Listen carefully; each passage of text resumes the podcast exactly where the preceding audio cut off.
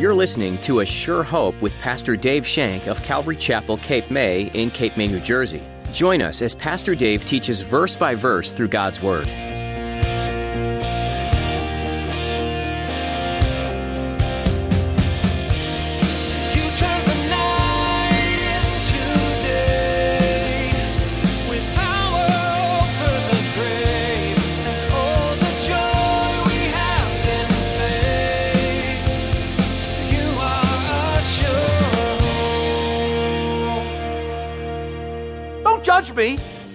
My judge. Who do you think you are coming to me that way and saying, I'm doing this and I'm doing that? You need to be spirit led. You need to be filled with the Holy Spirit to accomplish what God wants to accomplish. You can't do the things in the flesh. Is it something that God wants or is it something that we want? Remember getting ahead of God? We talked about God's timing. We said it's the purpose during the time. It's not the end result. It's as this time you're waiting on God, it's the purpose of what's happening then because God cares about the now. Rely upon the power of the Holy Spirit of God. Today, you learn from Pastor Dave's message that in order to accomplish the will that God has for you, you need to be led by His Spirit. The Holy Spirit empowers you to move and act on behalf of God. Wait upon His strength, power, and voice to empower you on God's behalf. Now, here's Pastor Dave in the book of Acts, chapter 7, as he begins his message Witnessing through Moses.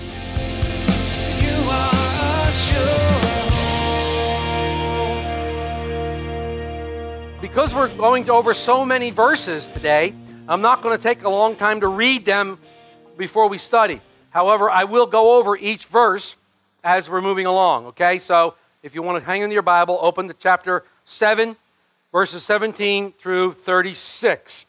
Let me begin this morning by telling you a little story. There was a young salesman who became discouraged because he'd been rejected by so many customers.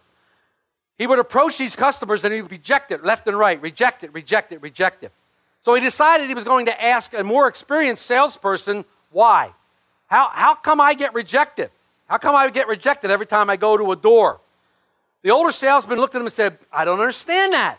I've been hit on the head, I've been called dirty names, and I've been thrown out the door, but I've never been rejected. From this story, it appears that rejection is in the eyes of the beholder, or better yet, the one who is rejected. There's an old saying that goes, rejection isn't what happens to us, but how we interpret what happens to us. Pretty interesting. Have you ever suffered rejection? When you suffered rejection, how did it cause you to act? Did the rejection end up helping you, or did it end up leaving you scarred? Have you ever rejected someone else? How did you feel about it when you did that? Have you been rejected because of your Christian beliefs, because of your Christian faith? How did this make you feel? Did it make you feel like you wanted to be shy and be pushed away? Or did it give you a charge of confrontation and you wanted to go back? You know what's interesting? Jesus makes a point of telling the people that would be his disciples that they were going to be rejected, even hated. Yes, that they would be hated for his name's sake. He says in Matthew 10, verse 22, as he's sending them out, he says, And you will be hated by all men for my name's sake, but he that endures to the end will be saved. And as I leafed through several commentaries, I came across Matthew Henry, and I like what he has to say about those who would be Jesus' disciples, those who would follow Jesus and follow hard after him. Listen to what he says about this very verse. They must expect, they meaning those that follow Jesus as disciples, must expect to be hated. Something we must expect, he says. You should be hated for my name's sake. He says that's the root of all the rest. A bitter root it is. He said, Note, those whom love Jesus and those that Jesus loves, the world hates. As whom the court blesses, the country curses. In John 15, 25, he says that if the world hated Christ, it hated him without a cause. And it's no marvel, we know, that the world hated those who bore his image and served his interest. We hate what is nauseous, and the disciples are counted as the offscourging of all things in 1 Corinthians 4.13. We hate what is noxious. The disciples are counted as troublers of the land in 1 Kings 18 to 17. Here they're speaking of Elijah the prophet. You know, it's grievous to be hated. And it's the object of so much ill will, but that was for the name of Christ being hated. So that speaks comfort for us and for those who might be hated. And this looks like a good cause because why? Because we have a dear friend who was hated before we were. We have a dear close person who calls us friend, who calls us his own, and we share that hate with them. And he takes that hate upon himself. Rejection. We're going to talk a lot about that today. So we need to know what it's about. Webster's 1828 dictionary defines reject to mean throw away as anything useless or vile. It means to cast off, to forsake. It also means to refuse. When you reject something, you refuse to receive it. You slight it, you despise it. Reject can also mean refuse to grant, like granting a request. Reject an offer. Rejection. In fact, rejection means the act of throwing away, the act of causing and casting off, forsaking. Rejection, refusal to accept or grant. This is what Stephen's been talking about in chapter 7 of the book of Acts. He's been talking about Israel's rejection. Stephen's up in front of the council, and he's, he's given a defense of the indictment that the council has made for him. False claims, I might add. He's been accused falsely of blasphemy, blasphemy against Moses, and blasphemy against the temple. He's been quoting scripture after scripture after scripture as he gives the council a history lesson. In fact, in last week, verses 7 through 16 that we study, Stephen pointed out to the council that Israel has always mistreated and always rejected God's messengers, beginning with Joseph.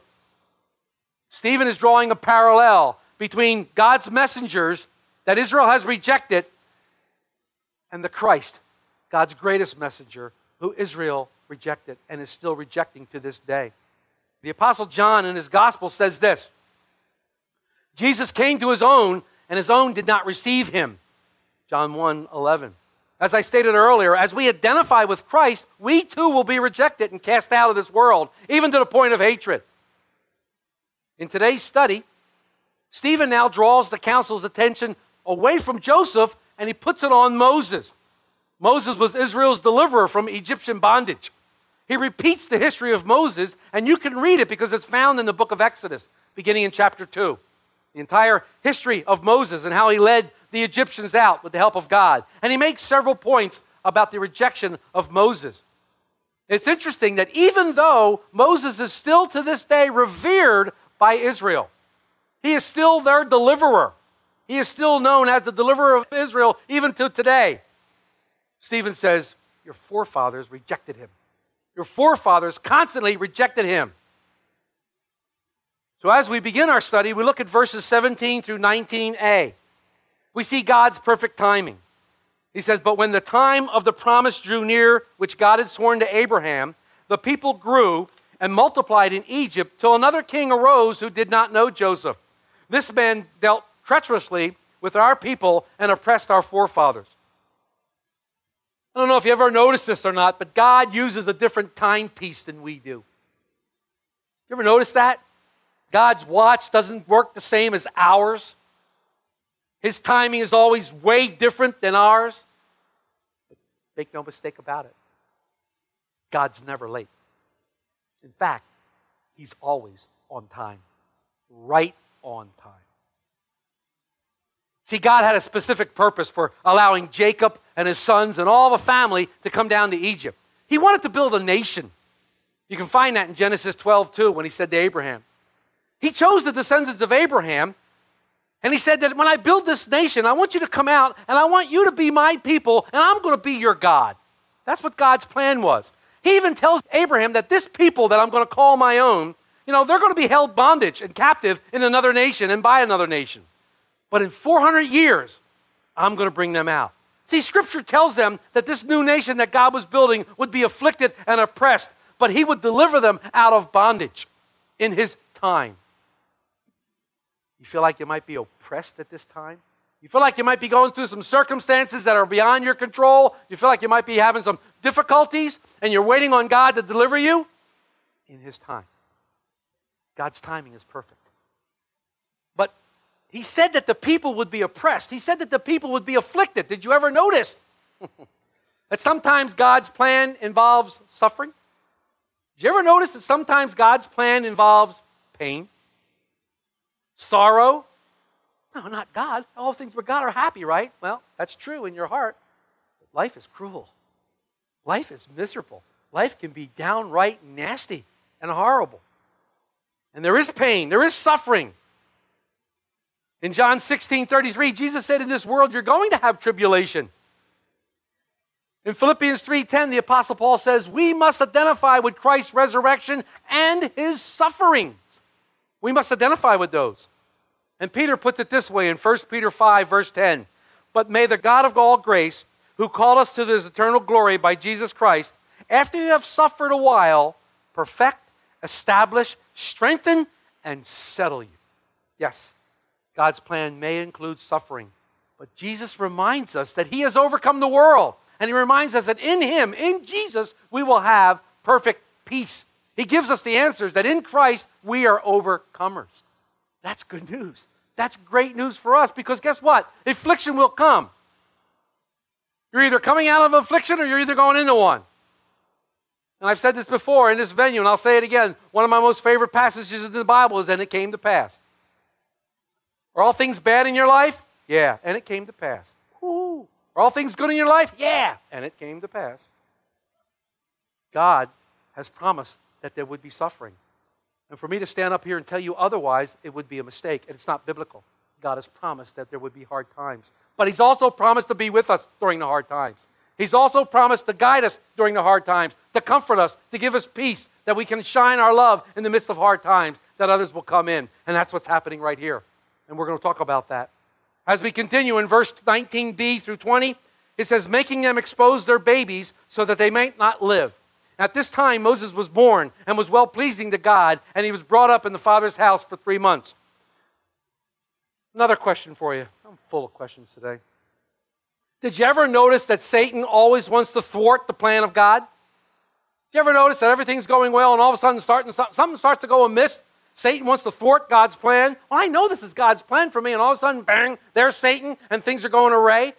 You ever get kind of confused? Well, I know this is God's plan. Why is this happening? Well, you're right. It's God's plan.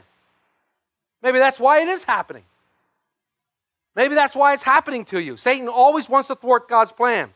In these verses, a new Pharaoh takes place. A new Pharaoh comes in, and he doesn't know anything about Joseph at all. He doesn't know Joseph or anything about the family. But the nation's growing and growing and growing. And he's looking out and going, wait a minute, what's wrong with this picture? Israelite, Israelite, Israelite, Israelite, Egyptian, Israelite, Israelite, Israelite. Wait a minute, there's too many of them and too few of us. Aha, let's come up with a plan. Midwives, when they're having a baby, when the baby comes, kill it. What? Yeah, kill it. I don't want these Israelites to get up too high. But look what it says. If, you, if you're in Exodus and you follow the book of Exodus in chapter 1, it was the fear of God that these midwives did not kill the children of Israel. God put a fear in their heart and they didn't kill them. And they went back to Pharaoh and made concocted some crazy story that, you know, these, these, these Hebrew women, they're tough in childbirth. And by the time we get there, the baby's already born. And they've whisked him away. And then Pharaoh says, well, then let's do this. Throw them in the river. All the male children, let's just throw them in the river then. Pick them up and throw them in. Set them aside. Get them out of here. But the interesting fact here is that in Exodus 1, verse 20, it says, God dealt well with the midwives. God blessed these Egyptian midwives for what they did. He blessed them because they didn't follow Pharaoh's commands and kill the babies. He blessed them abundantly. Pharaoh says, throw them into the river. Throw them into the river and let them die. So in Acts 7, verses 21 to 23, we see Moses now is going to be born he's going to be set into the river. He's going to be taken up by the daughter of Pharaoh, and he's going to be raised as her son. He grows into manhood, learning all wisdom of Egyptians, becoming mighty in words and deeds. It says, At this time Moses was born and was well pleasing to God, and he was brought up in his father's house for three months. But when he was set out, Pharaoh's daughter took him away and brought him up as her own son. And Moses learned in all the wisdom of the Egyptians and was mighty in words and deeds. Now, when he was 40 years old, it came to his heart to visit his brethren the children of Israel. Moses grows up, he gets grown. And it happens that when Moses was 40 years old, he wants to go out and visit his brethren. God put it upon his heart, and his heart tells you that he wants to see his people. How did he know he was an Israelite? According to the Ten Commandments in the movie, they hid it from him. Well, not so. If you continue in Exodus, it says that they took the baby Moses back to his mother to nurse. So he was being nursed, and his mother and father, they were teaching him in the customs. He knew he was not an Egyptian, he knew he was an Israelite. But he grew up and he had the best training possible. He was groomed to become the next Pharaoh. All the while, he knew his origins because of his mother. And then Moses' heart starts to be exposed to his people. In verses 24 and 28, and seeing one of them suffer wrong, he defended and avenged him who was oppressed, and struck down the Egyptian. For he supposed that his brethren would have understood that God would deliver them by his hand, but they did not understand. And the next day he appeared to two of them as they were fighting, and he tried to reconcile them, saying, Men, you are brethren. Why do you wrong one another? But he who did his neighbor wrong pushed Moses away, saying, Who made you a ruler and judge over us? Do you want to kill me as you did the Egyptian yesterday? Ouch. Moses had some sort of sense of destiny. He somehow felt that perhaps because of his position as son of Pharaoh, he somehow felt that he was destined to lead these people out of the bondage and they would listen to him because of his stature, because of his power, so to speak. He had this awareness, this consciousness. And he was really surprised when they didn't recognize it. He was really surprised when he jumped out and said, I'm the deliverer. Yeah, yeah, sure. You're just a murderer. What are you going to do? Kill us too? Ow, and he got and that hurt him. What happened here? Moses is getting ahead of God. He tried to do what God wanted out of the ability of his own flesh and not out of the Holy Spirit. He knew what God wanted. He was aware of God's purposes. His big mistake was getting ahead of God. Moses decided to do himself a favor and help God out. He got ahead of God. Now, I'm sure in here, no one has ever done that. No one ever, ever got ahead of God. No one has ever walked in the flesh and said, I'm going to do this for the Lord. I'm going to roll up my sleeves. I got this one, God, and walk out and start doing it. I'm sure that's never happened. But I can tell you what, it has happened in this room because I've done it. I've done it. I've gotten ahead of God. Oh. We often make this mistake. We know what God wants to do. We're sure of what God wants to do, but we don't wait. We don't wait for God. We don't wait for His empowering to do it. We get out there and we try to do it in the energy of our own flesh. Big mistake. We know what God wants, what God's desire. You ever notice when you try that how unsuccessful you are? How things fall apart when you try to do things in your own ability? When things when you try to prop things up in your own flesh, how things just fall apart because God's not in it. Moses couldn't even bury this Egyptian. He wanted to kill the Egyptians one person at a time when God's plan was, hey, Moses, I got a better idea. I'm going to kill the whole army at once. See, that's God's plan. Man's plan is, I'll just take them one at a time. You don't know who we're dealing with. God says, no, I'll wipe them out all at once. Just trust me. We need to be careful when we have this zeal, when we want to work for God. We start off without the anointing and the direction of the Holy Spirit and the ability of the energies of our flesh to accomplish the purpose that God has told us He wants to accomplish. We're going to end up like Moses in failure. The work of the Spirit can never be accomplished in the flesh.